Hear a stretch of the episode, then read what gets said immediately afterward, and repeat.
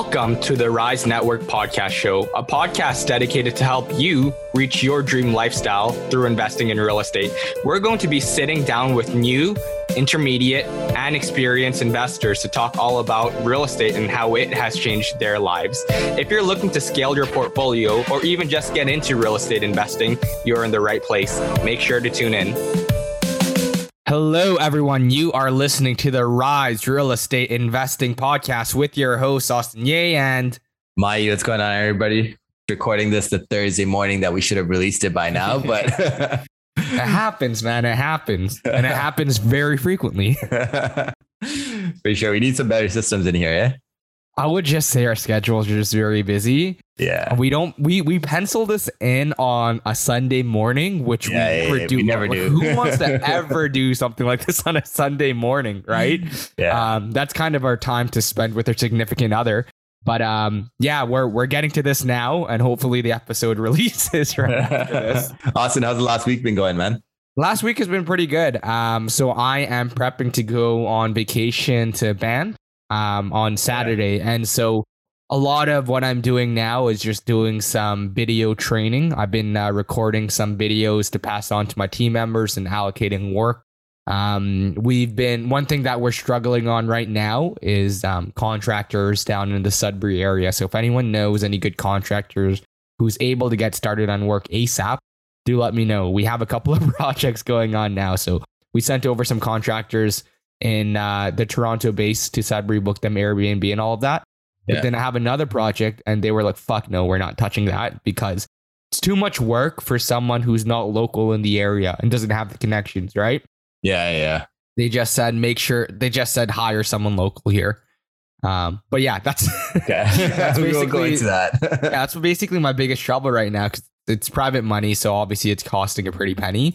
Yeah. Um, there's good upside on it. Obviously, we turned around five of the eight units, but now it's just a matter of getting the work started and getting it completed quickly because we always mention this private money's expensive. Um, but that's on my plate right now. And uh, how about how about you, man? How's everything on your end? It's good, man. It's good. The, the, this week's been a lot of like mortgage stuff, I think, more than anything in terms of like how much time I spent. We're done like the Chelsea project, a couple like cosmetic exterior work that we're doing. Usually I'm not a big fan of doing exterior work. I love selling a property in the winter because like then you just don't have to worry about it. But this one, like the guy that sold it, like he essentially backed his car into the garage and he hit like the bricks beside it. Right. So it's like, okay, you can't ignore that. Like we have to do this like exterior work, but whatever. So we're getting that done now. That one hopefully will be listed in about two weeks. And uh yeah, go from there, man. And I think um in terms of projects, like everything's just kind of running. Like it's like I've, I'm pretty like removed from the real estate world. It's kind of weird when I say it like that, but um, I don't know. Itch got it, got an itch to like buy something in the next couple weeks, but we'll see how I act. Like I, I don't really know. The market's kind of all over the place. It's it's tough to like say what ARV is, right? It's like you can't rely on the same appreciation that we've had in the last like two weeks, right? So like ARV's got to be sensitized a little bit, in my opinion. But um, I know there's a lot of people that are continuously, you know, buying some good shit, right? Yeah, exactly. And of, of course, it's hard to find deals now as well, right? Yeah. Um, when you're paying for deals, like it's not like it's significantly discounted. Um, but ARV is somewhat, somewhat it could be discounted, right? Like it could go down a bit, but your prices don't always reflect that as well. So it is a tricky time. Have you guys uh, found? I'm, I'm just curious now in the wholesaling world. Have you found that your cost of acquisition or cost of cost of lead, I guess, or like whatever whatever kind of metric you call that, you find it that's gone up a little bit in the last like Yeah, I mean, it's been continuously. I think over the last couple of uh, years, it's been continuously going up, and it does continue to go up because not only is are people more aware the market's hot, um, that's one thing, of course, but now it's just more competition in general, and you have more and more wholesalers coming in, and by nature, that just means uh, cost per lead is going to go up, right? Um, you're competing against a lot more people. Um, sometimes they might not just call you because they have maybe 10 flyers and they call five of the companies whatever the case is, it is getting more expensive. Dispo is uh, still happening, getting a bit more difficult, um, to be honest with you. However, like good deals still move. Like we, and I was telling you this earlier offline, we sold a deal sight unseen um, within three hours and had 12 registered sight unseen clean offers. Right. And the, you- the golf one. this is the Guelph one. You messaged yeah, me yeah, at 8 a.m. the next day and we sent it out at 5 p.m. the day before, right? And I'd already told you it was sold, but it's a great deal. Still move quickly. Um, but yeah, if you're a buyer, there is opportunity out there now. I guess we'll just jump into today's guest today. We have Junaid, and uh, Junaid's doing a little bit of everything. He's only 23 years old and has been investing less than two years. Um, dropped out of university, now is doing incredible things from wholesaling and being a successful wholesaler into now even exploring development projects, multifamily projects, million dollar flips. I mean, this guy's 23 and he's he's doing things that um, I've just started um, breaking into as well, and I've been in the real estate game longer. Um, super inspirational story. He's not a guy who's afraid to invest in himself and take action. If you are a young and motivated investor, you need to check out for this episode because Junaid did not have a lot of money starting off. He dropped out of university to make this dream happen, and he is accomplishing great things. So make sure you tune into this. And also, um, I, I should mention this now, but like, subscribe, comment to this podcast. Um, we're at 85 reviews. We want to get to 100 over the next three months. Enjoy this episode, everyone.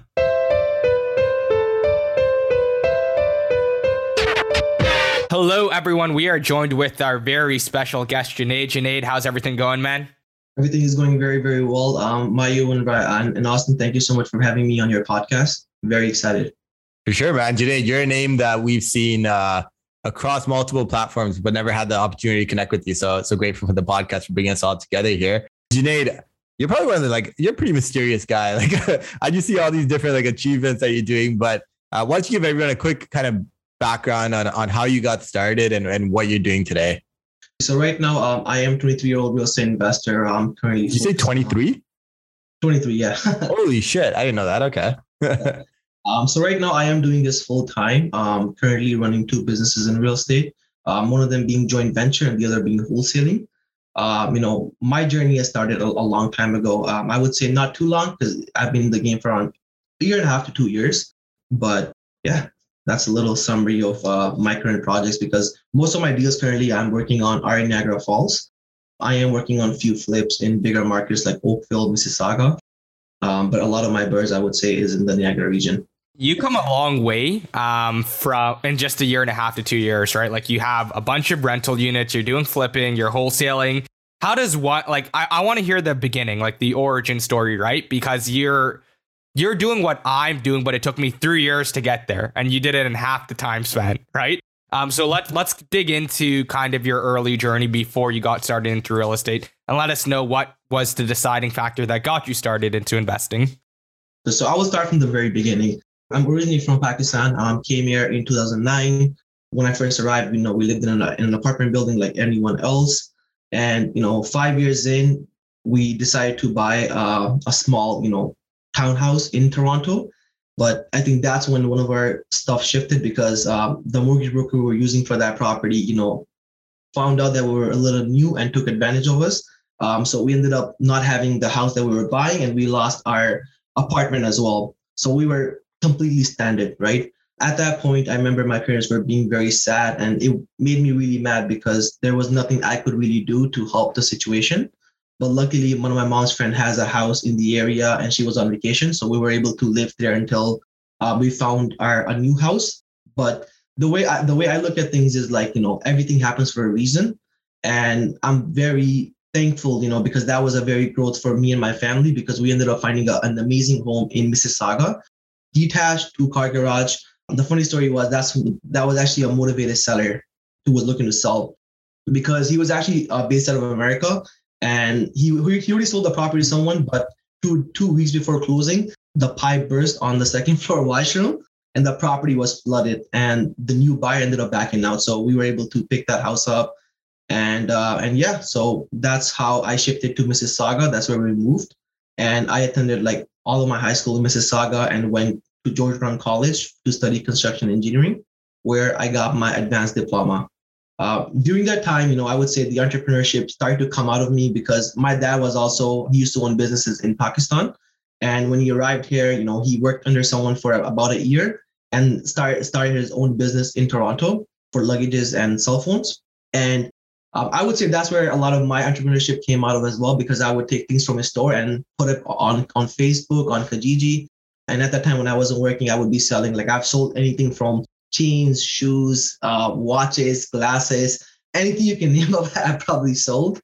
And I was making, uh, I was making a lot more money when I went into, uh, I was selling, you know, Louis Vuitton, Gucci as well. But uh, that's when, you know, through my college year, that's how I stay afloat. But when I, um, after I graduated, I went in for a job interview for a construction company called Duron. They do a lot of um, City of Toronto projects like Subway and also hockey arenas they build from scratch up. I went in there to get a labor job, but I was able to convince the actually the interviewer to give me a chance as a site super uh, because that was my field of studies, and I told them how I can benefit them, you know, in their business and in their company as a whole. But I worked there for around eight eight months, I would say. Very excited though, very excited when I first joined in because um, I was working in a position where a lot of people, you know, my age would want to work in. But eight months in, I just did not like it at all. Um, it was a lot of stress. Um, not really, you know, did not really align with what I wanted, you know, in life. So I ended up leaving the job in eight months and uh, went to McMaster University to get civil engineering degree. One semester in, I also hated that as well. A lot of knowledge in there, a lot of uh, information in there, which I thought it was it was not necessary for me to know. And for me, that's when I got into really big on personal development. Um, I would be reading books, I would be meditation. I had a whole morning uh, routine set up for me and I would say that's when my mindset really shifted because I would wake up, I would wake up very early, uh, meditate, read a book, visualize the affirmation, and then work out. And that's how I would start every single day. And in my opinion, that was very powerful for me because when I started my day, I started with such positivity that I just envisioned for the next day as well, right? So I was there, um, did not like it at all. One semester in, um, back of my head, I just wanted to really quit and just you know figure my figure things out as I went. But I still remember this day because uh, I so it was on January 6, 2020. I was coming home from uh, my physics class, uh, and when I when I got home, you know, I used to live in a small bedroom beside the university. And when I got home, I remember I signed up for some webinar online about real estate. And I got home, and I believe it was only 10 minutes left of the webinar. And when I joined in, all you could hear was someone, "Hey, you know what? If you want to learn more about real estate, press this." For me, I was like, you know what? Sure. Um, they were giving free trial for uh, real estate education. I joined in. When I joined in, uh, it was phenomenal because um, I was I was so in love with the concept of real estate and, and seeing what other people are, are doing in it. Because when I was doing personal development, the only thing missing from my life was what vehicle can I use to accomplish my goals? And I saw real estate as a, as a vehicle when I was when I came across it. And for me, I I made moves on it really fast. For me, the way like my mindset at that time was um, you either go all in or you either you either take the fall, right? And so I remember within the next two weeks they had some in-person workshop, um, you know, coming up. And for me, I was I was a student, so I had, I did not have a lot of money. I had like two thousand dollars in my account, and I and I had like a four thousand dollar worth of OSAP uh, for tuition. They had this event, I believe, for three thousand um, dollars. It was a two three day event and for me, I, I, I started thinking, I'm like, you know what? There's a reason I came across real estate, so I might as well just go all in because when I do that, I'm gonna hold myself accountable because I've now spent my money into a field, right? So I'll take it more seriously. So I ended up paying that, went to the meetup, met a lot of great people. Um, I would say that my circle really grew, and, and the people I hang out with now, it's like I met one person, he introduced me to this person, introduced me to this person. That I will say even you know um, on my ongoing story after that, I started wholesaling because I did not have a lot, a lot of money or was able to qualify for a mortgage. And I was slowly going, slowly like learning as I went, did some smaller deals. But for me, I, I still wasn't really an expert. So I wanted, I, I wanted someone's help to kind of help me elevate, you know, in, in the real estate field. And the way I thought about that was, you know, either I can do it myself, um, you know, learn as I go, or I can shorten that uh, timeline, pay someone to teach me, just so I can elevate and grow a lot faster. So I met a coach and I met him through someone I met on that first boot camp who introduced me to another person and they introduced me to this coach. Um, mm-hmm. He was having like a in-person um, coaching and I went there. Um, I paid another $2,000 um, to learn more about wholesaling. After that, I did wholesaling for a couple of months. And still, I just thought there was a lot of knowledge gap in wholesaling because I wanted to be the best at, at wholesaling. And I just thought there was a lot of things that I was missing, um, which can, you know, help me. So after that, I went uh, to the same person. Uh, I told him that I'm looking for one-on-one coaching. Um, you know, is that something you know you'd be interested in? Because I, I wanted someone who can help me with wholesaling and also real estate in general. And for me, I had great experience with spending money because every time I spend money, I met someone or I it opened my mind to a, a new concept of knowledge. So and then after that, I spoke with him and he told me that in order for him to teach me, he's gonna have to charge me 15k. For me, if that was old me, I would look at that, I would be like, no, you know what, it's not worth it. But for me, it was, you know, either I learned from someone because knowledge is, you know, no one can take away from me, right? Money will come and go, but knowledge is, you know, someone that cannot take, and no one can take it away from me. I'll be with it for lifetime. So it's crazy how I came up with that capital because at that time, COVID recently started, and I know the, the government had CERB money coming in. So I was able to pay $2,000 from the CERB money, and I ended up opening five different credit cards. Uh, oh, wow. At that point, you were making money on the wholesaling side too, right? Or no? Very little, very, very little. Okay. Okay. I was kind of like a bird dog for some people. Yeah, yeah. Man, one thing that I love uh, about your story is is that, and, and I think you did mention it, um, is is that you just go all in, and it's true. Like when you find out that you don't like something, you've taken the risk to realize that I'm not going to do something I don't like forever, and you just quit your job. You're like, I'm going back to school. It's like fuck school, like it's not what I want to do. I'm gonna quit this.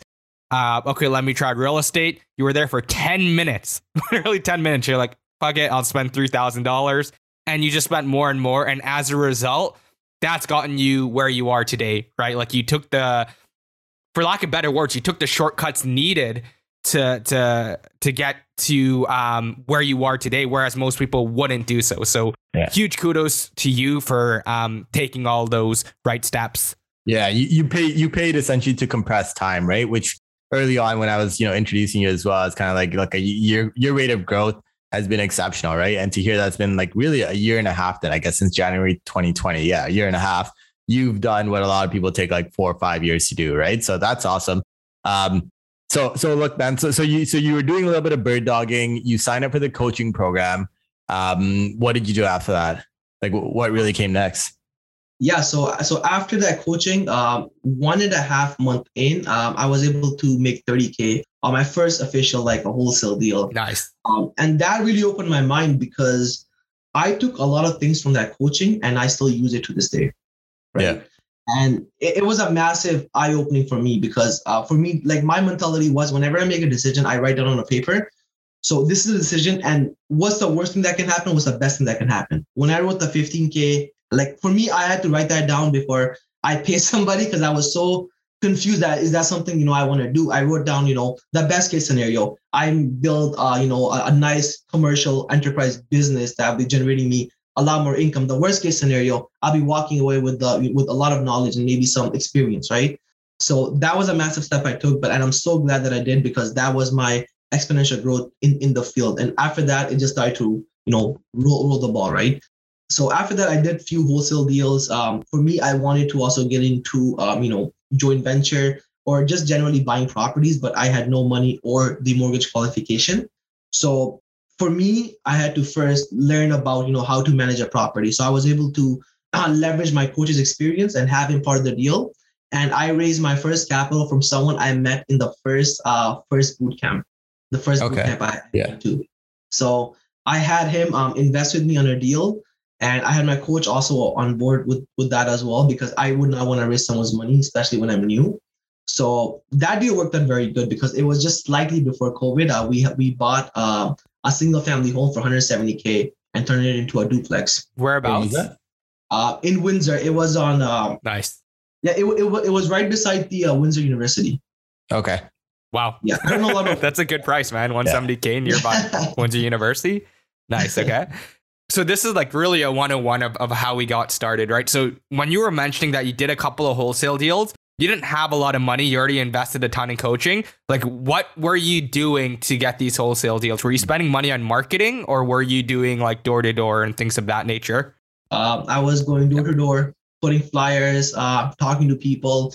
For me, I always have a backup in like, if let's say I'm struggling, I will find product and I will sell them online. And I've done that so much in the past that now it's like I know what people look for. I know how to market products. So every time I was like, you know, I don't have enough money. And the best part was CERB was I was getting CERB money as well, right? We were at a critical where I, I leveraged on that capital and started spending all my energy in real estate just to stay afloat. So that really helped me as well. And then after that, you know, I started focusing on building my my joint venture business, my my wholesaling business as a whole. But I think one of the biggest components was my parents as well, because when they saw me dropped out of uh, university, they were not happy about it. yeah. I can imagine, man, because at that point you left a, a day job and then you went back to university and you probably sold them on your merit of, I'm going to university. Don't worry, it's fine. And then you drop out of university and they're like, what the fuck is this guy doing? uh, but, but look, this is what I want to ask you. So you started in January 2020. You bought your first property in, I guess, like May ish timeline of 2020. And you wanted to JV, right? But you had a, a total of four or five months of experience. How do you like a, attract or convince someone to invest with you? Is it is it just a deal? Like, did you just get a really good deal, and therefore, like, if you get a really good deal, shit, like anyone to fund it, right? So, very yeah, good no, question because it's your first property too. Yeah. So, so the way I approached it, this partner was like I was very transparent that you know I don't have a lot of experience, uh, and deal played also in a, a massive component as well because 173k for a single family home is it's very low. But my biggest leverage was that, hey, listen, I don't have any experience, but I'm bringing somebody on board who's going to be managing the property with me. And he has like 10, 15 years worth of experience. Mm. Right. And I was able to create like a proper, clear plan of execution, exit strategies. And, and yeah, so I was able to kind of envision an image for him that, you know, this property in the worst case scenario will still be making money on. And because we have somebody way more experienced than me on board, it's going to be very smooth because yeah. he's done it many times. Cool. So that was your first one. I'm sure that one worked out really well. We can dive into the numbers after that. But where did you go after as well? Like, what, what did you do next? So the first one's May 2020, and your rate of growth has been exceptional. So I want, I want to get into the later stages as well. Yeah. For me, I actually started accelerating um end of the year. Uh, okay. Like that's when like I just accelerated. I started like raising a lot more money, uh, doing a lot of assignments. Because after that, I was doing like a lot of assignments. I was building like a team of team of wholesalers and you know doing assignments here and there i've done you know i've, I've done around like i would say in total around like 12 12 wholesale deals um, but a lot of my wholesale deals were going through um, my network i would say. Like i would have conversation with buyers personally and see what they're looking for. And anything any deal i got i would just call them up be like i have this deal. Is that something you'll be interested in? And like that i just kept building more relationships. But after that, I started seeing a niche where there was a lot of people with capital, but they just didn't know what to do with that capital. So I started networking with a lot of people. I started like I, I think the biggest thing when I'm raising money is is because I've spent so much money on my education, I spent so much money on on you know doing doing the doing the thing. It it really helped me in, in that sense. Right. In terms of being confident to raise the capital, right? Exactly. Yeah. What were common kickbacks uh, you got um, when trying to raise capital the first couple of times? Because um, I know that for myself and Maya, when we were first trying to raise capital, we were just very nervous when people asked questions and, and we didn't know the answer to it. Uh, it was tough for us to say we don't know, right? Um, especially if you're seen as the expert. So, um, when you were raising capital the first couple of times, what were some common pushbacks you got, and how did you address them? Right.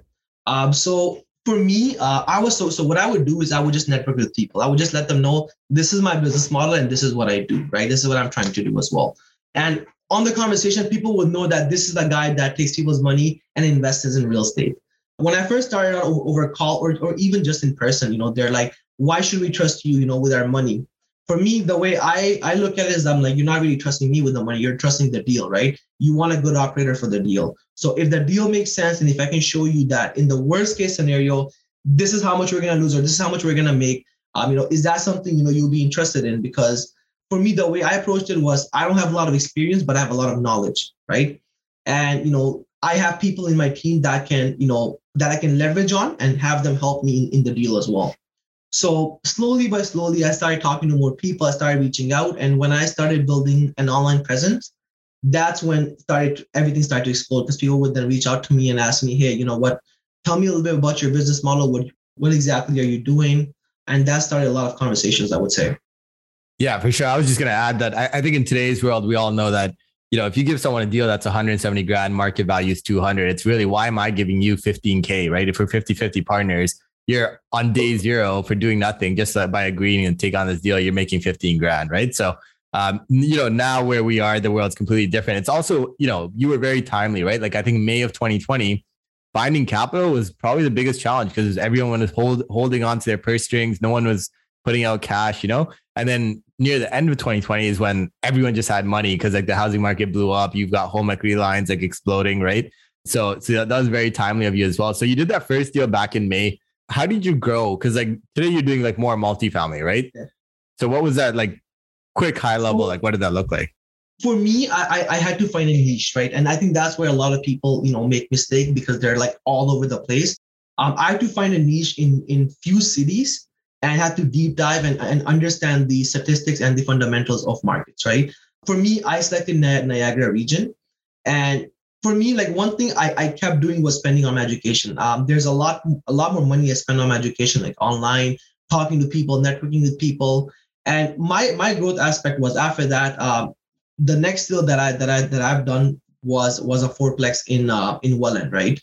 And for me, the way I raised money for that was um, online marketing, right? Online space.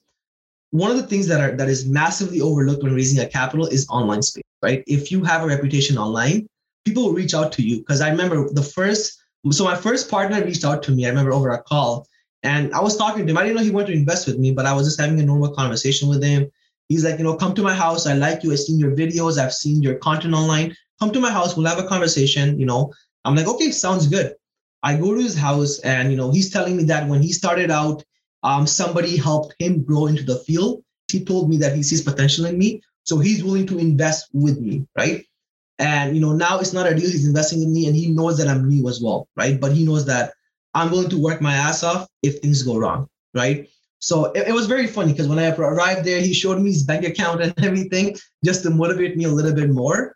And with that partner, um, I actually bought my triplex in uh, in Niagara Falls, and he was very happy with that.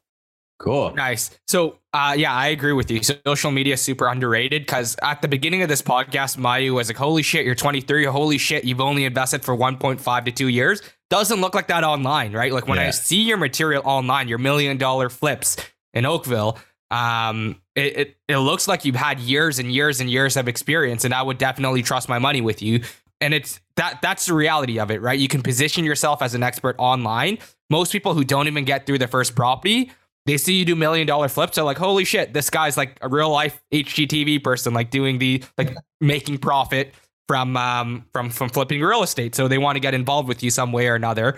Um sorry, Maya, you wanted to yeah. ask something. No, no, I was just gonna say that you, are right that social media is completely like game changer, right, for a lot of people. But I think the way you go about social media is also important, right? I think you've done it right where like you provide value, right? It's, it's not like you're making like bullshit like reels, you know, like I don't even know how to like describe that stuff, right? But you're providing value in the videos and you're educating people and therefore like people trust you and, and you build a relationship with them, right? It's always better to have like 500 legit good quality followers than it is to have like 10,000 people that are just like kind of like kicking the can, right? So I think you did really good on social media. That's why I had, I had no idea you were only doing it for a year and a half and or your age for that matter, right? Um, I, I could tell you're pretty young, but still.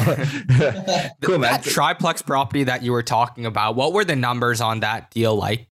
So with that property, it, it was a very funny story. Um, so so that property was actually on market. They listed for 480 and they were holding offer, I believe, for a week. And I went in there the second day. I saw it and I absolutely fell in love with it. I'm like, you know, I want this because the zoning on, on it was uh, DTC, right? Tourist or, or deferred tourist commercial or TC. So it's it's a very, very good zoning in Niagara, right? And just going back to when you're focusing on one market, you know when you find a gem, right? So I, this was a gem for me. Uh, for me, uh, so the, the way my I was thinking was I can get this, but I don't have any partner right now ready to invest with me, right? I've spoke with them, but none of them was like, you know what, bring me a deal, I'll give you money. So I'm like, you know what? I wrote down the paper, right? Best case scenario, I, I, I find a partner, I get the property, you know, and I hold it, do Airbnb, whatever. Worst case scenario, I lose 10k, right? So I balance. I'm like, you know what? The best case scenario is a lot better than the worst case scenario. So I actually went in there, um, did a walkthrough with my realtor, and they were like, if I was gonna submit a preemptive offer, it has to be firm. So I was able to submit a preemptive offer, a firm offer for 550 with vacant possession. And they said they liked the offer, but they just didn't like that I wanted vacant possession. So they countered me at back at okay, 550, but no vacant possession. I increased that price to 580, but with vacant possession. I, I, didn't know what to do with tenants, right? Because I was very yeah. new. at that point, they're like, you know what? We still like the offer, we still like the number, but we cannot give you vacant possession. I'm like, you know what? What it is? Okay, so I'm gonna, so I submitted another offer five ten, but I'll take the tenant. Funny story, they they actually accepted that offer. Um, oh, Wow. wow. Yeah. and and the best part was like, so I, I pushed the clothing out three months. Um, I, I took it to that person I was telling you, my partner, and I told him that you know this is a this is a good deal, but I was so scared. I would say I was so scared. I'm like, did I make a mistake? Did I did I just did something that I don't know what I did? Right. So I I was very confused.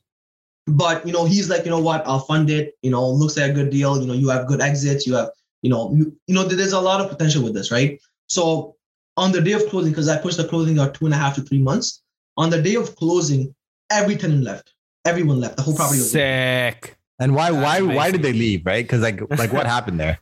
I'll tell you. So, so this is one of my tactics that I use in, in when I do a walkthrough on properties. I usually take, uh, uh, so I usually take my girl with me um to the property, and we both talk like we're moving in, right? So in front of tenants, we're like, hey, you know what? We can't wait for you know our kids to play in that room. We'll do this, we'll do this, and you know we'll convert single. So when they hear that, I'm not telling them they that, that we're moving in there, but they hear that they're like, you know what? They're probably moving in here. They're gonna kick us out, so we should start looking for places. And that's what happened. Uh, one, so Hmm. I knew I was gonna get one unit vacant because I he knew that I was kind of moving in, uh, right? But after that, everybody left when I got there. I, was so confused that everyone left because I didn't prepare for that. Um, so everyone left. You know, it took me two and a half to three weeks to plan the renovation because I just wanted I just wanted this to be like perfect and good, right? Like uh, because this was gonna base on this is this was gonna really like base my reputation in the market to my partners and everyone else, right? But I would say that this deal I picked up was phenomenal. Now, now I'm looking at it, I'm like, wow, like it's it's it's it's a really good deal. That's awesome, man. So that strategy that you mentioned earlier, I would say really works primarily if your closing is further out. If it's like a month, most tenants aren't going to be able to find a place and move out in a month, right? So it, it was perfect for you because it was two and a half to three months. For a lot of people, that's ample notice to to search for a place. And even just leaving a little bit of doubt in, in their mind to find a place. But nonetheless, so this was a triplex completely vacant. And was the game plan to Airbnb it, or did you decide to rent it out as is? Right. So so right now this triplex is currently still under renovation uh, right now because I pushed the clothing out very like I would say three and a half months I pushed the clothing out too. So right now we're, we're fully renovating this property. Uh, we're doing full gut and our plan is the upstairs. We're gonna be doing Airbnb. So upstairs is like a three bedroom upstairs uh, with a kitchen and washroom. Downstairs is a one bedroom and an office. We're turning that into a two bedroom. The other unit is it's a one bedroom that we're turning into a two bedroom and and a little office space. So right now, one unit Airbnb, but slowly we're gonna be doing turning this whole property into Airbnb because it's like you can you can walk to the uh the main hub. Yeah, that's one thing I find with Airbnb is that um, your deal has to be better if you want to burr it because your rental quality must be significantly higher than a burr. And that's what I'm facing in, in some of my projects right now where Maya and I are used to lipstick renos where it is good, but like it's not the best if you compare relative to Airbnb projects, right? So I'm like, fuck, now I have to get, I have to be willing to spend a lot more money to make things look really nice, but you make that back into cash flow over the long term. Yeah. Absolutely. If you leave a little bit of a net investment there with your cash flow so amplified, like you could be talking about a one or max two year payback period, anyways, right? Um, so that's that's dope, man. So um, I'm just curious, like, where you know, what are you doing today? So that that triplex was last year, 2020. Um, no, no. So, so that was so I I actually started buying properties for myself, like I would say end of last year, because Oh. I was learning, I was educating, and I was doing wholesaling. So right now I have a few products, right? Um, so right now I have um, the one in uh, Oakville. We bought this for around 100 and 115k. Put in around. Right? Wait, wait, wait, wait. Wait, you, bought bought a project for a hundred, uh, Oakville property for a hundred, less than 200k? Uh, no, no, no. Uh, 800. Oh, 800. Jesus I thought you Christ, I heard 115k. I was like, bro, I would, I'd fund that. Like, holy fuck. okay, okay. So 800 grand. So, so you when you're when you're buying flip properties like that, are you going conventional financing or you, you find you have to go private? I usually go with private or B lenders. Yeah, yeah, okay. Okay, so so like I honestly I've stayed away from like those like 800k price points just because like I don't know 800k private is like what is that like your monthly bleed must be at least like six thousand dollars or something like somewhere in that ballpark right? It's a heavy bleed, but I'm sure the returns are worth it if you're saying 800 grand in Oakville And then I'm assuming your ARV that you guys are projecting out is well over like a million bucks. So we were projecting like like a million, ten million, million, you know, say around million ten. Yeah. It was a small townhouse. Yeah. Okay. Um, we put in around 55k in renovation. Um, you know, we did all pretty good. Kitchen, washroom, flooring, everything in there, right? So and and we recently sold this for 975. Okay, it's not bad. Yeah. So so still good, good chunk of profit in there. And so we we got this loan at seven percent, right? So interest only. Like for me, the way I look at it is if the number makes sense, um, you know, because I, I bought it in a very high desirable neighborhood. So I knew that I would have no problem selling this at all. Yeah. Yeah. And there's there's multiple approaches to flipping, right? One is that you just do a bunch of flips in a given year. Even if you make like 30, 40 grand per flip, like if you do like 10 of those in a year, shit, that's a, it's a boatload of money, right? So um, that's solid, man. Yes. So you've got the Oakville flip going on. What else do you got? So, you so, um, so that triplex in in uh, on Buchanan on in Niagara Falls. Um, so 510 we bought it for. We're putting in around 110k in renovation, full gut, new kitchen, new washroom, everything is going to be new in there. Um, we're also doing outside work for that property as well. And I had a few realtors that actually walked that property with me, and we're projecting the ARV for this is going to be around 750 to 850 in between there. Yeah, I think if you're doing a full gut, like it could actually be a little bit higher because some people do cosmetic like lipsticks, and then you know they go in for that seven. Niagara is like pretty expensive of a market today, right? And even on that street, like there was a little small property that that was that sold for 650, right? So it's uh so that so that that's one of the projects I'm working on currently in the renovation. Um, I bought another one on McRae. Um, it's that's a fourplex. Uh, it's also on market. Um, and then so I picked that up for 563. Um, it's a legal fourplex in Niagara. Damn. yeah. Preemptive offer, or how did you get that deal? So okay, so that property was listed very high, like 650, right? Uh, and that property needed a lot, a lot of work, I would say. First, first when I walked in, I'm like, yeah, there's no way I'm buying this. It needs too much work. But after that, I started negotiating. I started looking at fundamentals on that street. I, I know Niagara very well, right? So I know where the new developments that are coming, which properties are gonna, you know, appreciate in value. So when I saw that, I'm like, you know what? Maybe it's, it's not a it's not a quick six month bird. Maybe it's one year to two year type of project, right? Where you're gonna seek enough appreciation in that area. And I'm starting to see that now as well because I pushed the clothing for this property as well. So we mm. bought it for 563. We're putting in 110k. On closing, we had only one vacant possession, three tenants in the property. But now, you know, we're doing cash for keys with these tenants. And, you know, so far it's working very good, I would say. We got one and 11 signed already. That's awesome. Yeah, once you turn around one tenant, even in a multi unit, that adds a ton of value to your property. So kudos to you. Most people can't even turn around a single uh, tenant in a multi. You're doing a lot on market as well. And I think there's two like types of investors, right? One that just purely buys on market because they don't know how to either source their own deal off market. They just not plugged in with the wholesale deals. Like they just don't know how to analyze it. So they'll buy it on market. And, um, you know, usually they, they buy like the very first couple properties they see. And then there's another type of investor that's, I'm just going to buy everything completely off market. I don't care as long as it's off market. I don't buy in the MLS. I don't look in the MLS, that type of individual, right? But I think the MLS is a great spot for the type of properties that you're buying, right? Where a was listed overpriced, right? You're able to get in there and negotiate it down. But like, how many offers on market are you say you're making before you get a successful deal on market?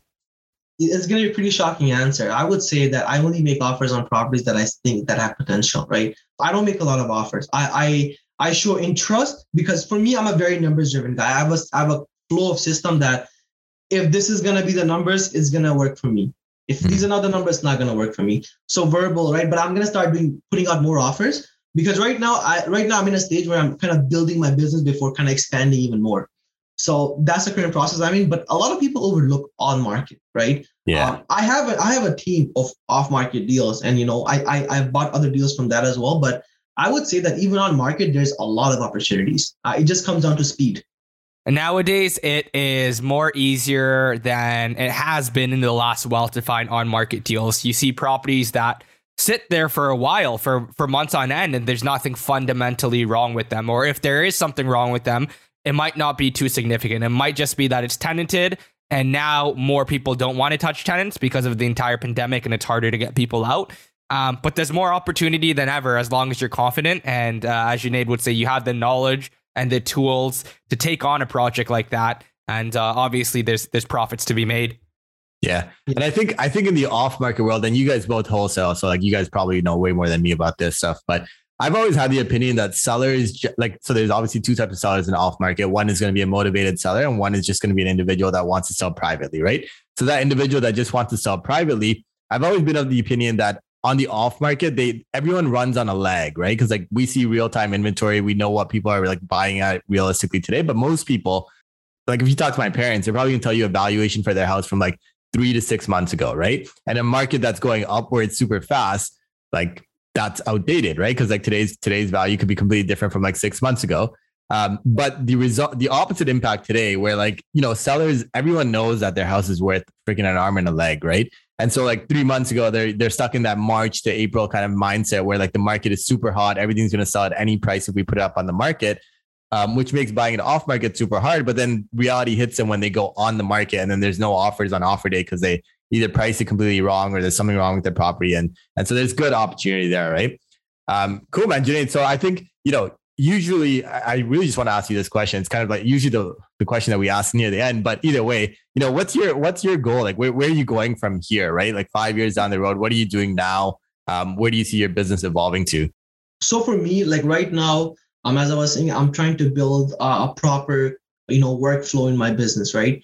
um, I want to become like uh, I, I want to like categorize joint venture wholesaling business as well. Um, so raising a lot more money, raising a lot, uh, doing a lot of wholesaling, right? And then from there, like syndicate a lot of my investors' funds into different projects, right? Another interesting deal that I'm currently working on is is in Toronto. Um, we're we're looking at a land. It's it's by Bridle Path, and we're looking wow. to uh, this land for around 3.2 million dollars. So it's around 100 by 190, and similarly in that area, there are people that have built, uh, you know, eight townhouses on it, right? So we're projecting around seven just to be a little bit more conservative. And so, you know, based on all my numbers, $3.2 million for a land is it's it's phenomenal because similar land of that size it's it's recently being sold for one one one was sold for four million, the other one's selling for 5.5 million. But this is like actually like a this is like a motivated a power of sale um, you know, land. So that's one of the projects that I'm currently working on, right? I'm trying to move into a little bit bigger stuff as well, like development, smaller developments. Little bit bigger is an understatement. That's in Bridle Path. Shout out to Drake's new album, like Certified in, Lover Boy. He had that song in, 7 a.m. in, in North York, like North York Bridle Path. Yeah. Yeah, like wow. the fucking place that Drake lives at. Yeah. um, yeah, man. For me, like I look at things. Uh, if the numbers make sense, uh, I can I can organize a team around that, right? I, I feel like any project is doable if you have the right team and right people in, in your network, right? So that's something I'm looking to move into. Right now, you know, I got two projects in, in Niagara that I'm that I'm, you know, currently finishing off as well. And I bought another one in Port Colborne, creative financing. But you know, long-term goal, you know, create like a big mega, mega business, right? Um, someone I really look up to is uh Grant Cardone. So trying to kind of flow where he's where he's going with this business to kind of follow follow that streamline. Well, it's good. You've got to you've got to end in sight, right? Like a lot of us just kind of grow out our business, really not knowing, you know, what what does ideal future state look like? It's a, it looks like you've got your future state in mind, and you know what you want to climb to, especially with like the loan, like not not loan syndication, but like um like investor syndication and moving into. I'm assuming probably either it looks like you're moving to development space, but um, I guess bigger multifamily is also in the horizon for you as well. Yeah, that's that's my my end. I would I would say my end goal for me, I don't have like where I'm gonna stop. I'm very young, so it's like I'll keep going when I'm like, you know what, this is enough. I have enough, you know, things on my, my on my on my plate, so I can just kind of you know retire. But my end goal is automate my whole business, where I'm the brand of the face, and I'm just growing the business from there. That's, That's cool, awesome, man. man. Yeah. Um, second question here is is that if you won ten million dollars and you had seven days to spend it, how would you spend it? And can, it hmm. cannot all be on real estate, by the way. I always have to say that. Good question. Good question. So I only have seven days. Yeah, you only have seven days. I know we, we we don't mention that to our guests. We tell them like when we email them, we just say ten million. I know. I was so confused. but now we got to add the seven days and kind of mix it up. Uh, for me, I would I would first of all I would spend a million dollars um, on my business, grow my business, try to grow as much as I can in seven days. Spend an, another 500k on my on my education. I, I would go learn from anyone who's killing the game and learn from them, right? Uh, spend 500k, you know, with my family, you know, get them like send them on a trip because I feel like you know we will be working too hard lately, and you know they want a peace of mind as well. So you know, going on vacation with them. For me, I do not know seven days because my plan was also to private lend a lot of my money and also I'll also donate um, to a lot of developing com- uh, countries as well. And I would say that that's another fact that a lot of people overlook um, donation, right? I would say that you know when you're when you're running a business and you are syndicating some of your funds towards donation, the way I look at it, a lot of it you know comes back in a very positive way. And I, I've spoke with a lot of a lot of successful investors, and they have told me the same thing. Um, you know, it doesn't have to be a lot of money. Certain amount from your money every single you know every single transaction, and give a give and give out. I would say to to less fortunate. That's a that's interesting train of thought. So um, the last question for you is: If you could have dinner from dinner with anyone, dead or alive, who would you choose and why? Ooh, um, Grant Cardone, I would say. Uh, I, I want to meet him. I want to see his vision. I want to see how how he's running his business. Um, because I, I feel like you know we have the same sort of model, um, and you know that's the type of skill that I also want to get into, um, get to as well. So you know, I would love meeting him and you know and, and exchanging conversation with him. Never know, one day. Doesn't sound like you're too far off, man. Build that. Uh, sounds like you're getting into bigger projects. I would say projects that uh, would would would rival against Grant Cardone. Like Bridle Path is no joke, man. If you built seven, eight townhouses there, fuck. I've never seen that. I never spoke to an investor who's done that. So that's awesome, man. Um, anyways, Junaid, I appreciate you coming on here. You are an extremely motivated individual, and it's phenomenal to think of the things you can do at 23 years old at 23, I just graduated university and was just about to start my full time job. And at 23, you already have two businesses that you're operating, plans to grow and and create multi million dollar um, revenue streams. So huge kudos to you, man. Uh, and and I know that your life wasn't handed easy, but you took you you dealt with the cards that you were dealt with. You you took your hand and you were still able to play um, you're still able to play poker with it and, and get a, a, full house. So, so, that's awesome, dude. Um, we're gonna have you on in future podcasts. But in the meantime, if anyone wants to reach out to you and discuss any of the major projects that you have going on, how could they do so? Yeah, absolutely. Uh, so they can find me on Instagram. Uh, it's Junaid Javed JJ. Same on Facebook. Same on YouTube. Uh, I do a lot of YouTube content as well. Create a lot of videos. Um, so they can find me on on Instagram, Facebook, or or YouTube. I would say. That's awesome, man. So all of your uh, social contact information, it will be in the show notes below. So don't feel shy, guys. Feel free to reach out to Junaid. Um, he's a super willing and helpful uh, individual. And um, yeah, until next time, everyone, make sure to invest smarter and live better. Take care.